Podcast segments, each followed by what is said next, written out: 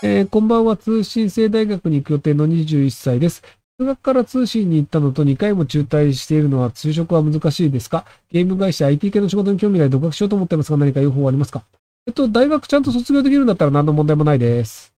なので、えっと、その中退2回しているかどうかっていうより、そのちゃんと大学卒業できるしているかどうかで、高卒なのか大卒なのかっていうのは大きいです。で別に中退してても卒業しててもあんま関係ないです。えーひろゆきさん、仕事で悩んでおります。私の会社では部下や委託会社の人に厳しく接する、かっこ怒る、詰める人ほど評価を得ていると感じております。私は部下や委託先会社に厳しくて仕事ができる人が評価されることは納得しております。一方で部下や委託会社さんに優しくて仕事ができる人になりたい気持ちが強いんですが、これは実現可能性どれぐらいですかね？ひろゆきさんのご意見いただけますと幸いです。えっと、20代ですかね？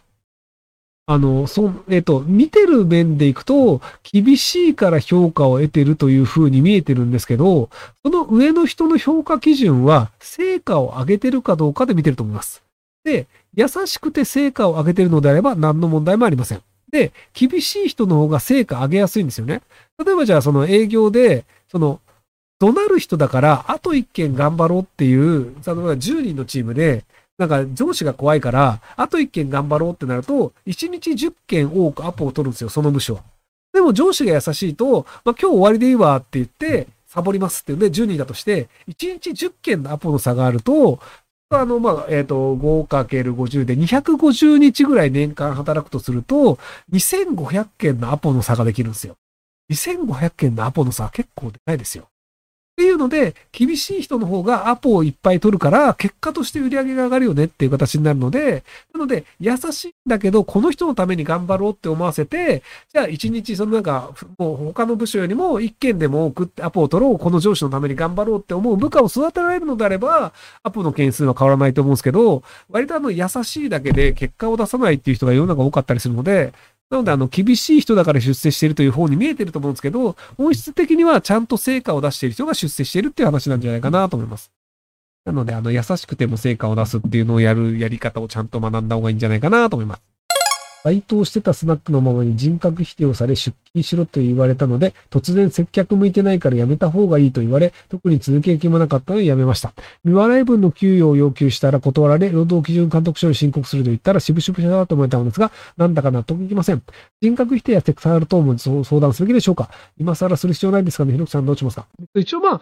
相談はしてると思いますけど、証拠がないとすると、労働基準監督署としてもなかなか難しいよねってなったりするので、払わなかったとか、残業代もらってないとか、ちょっと調べてみてください。あの、その払われた金額を調べると、タイムカード的にこれ払われてないのよみたいなのがあったりすると、それあの、労働基準監督署に行ったりすると、プラスアルファで払われたりすることがあるので、タイムカードがないので、その実際の勤務時間わかんないよね、みたいな感じのツッコミっていうパターンがあるんですけど、で、あの、えっと、Google マップの、あの、履歴をたどると、何時から何時までここにいましたっていう証拠が取れる場合があるんですよね。あの、その人のアカウントの設定によるんですけど、それを使うと、あの、職場に9時間いました。でも、6時間ということになって、6時間分の給料しかもらってませんっていうのが、何日もあると、これは、職、仕事終わった後、たまたまここまでいたのではなく、職場に実際本当は9時間いましたよね。で、まあ、休憩1時間だとしても、8時間の分給料で払うべきですよね、みたいな争いをしたっていう例がどっかにあったので、なので、そこら辺のその、本当に給料払われてるのかっていうのと、Google マップの設定どうなってるのかっていうのを確認してみるといいんじゃないかなと思います。万能ではないですよ。えー日本はもう立て直せないと思いませんか？今の日本はみんな努力して仕事ない子育てなりをしないといけませんが、努力できない人、努力が嫌いな人はどうしたって一定数いるから、みんながみんな努力しないと立て直せなくなってしまった国は罪じゃないですか。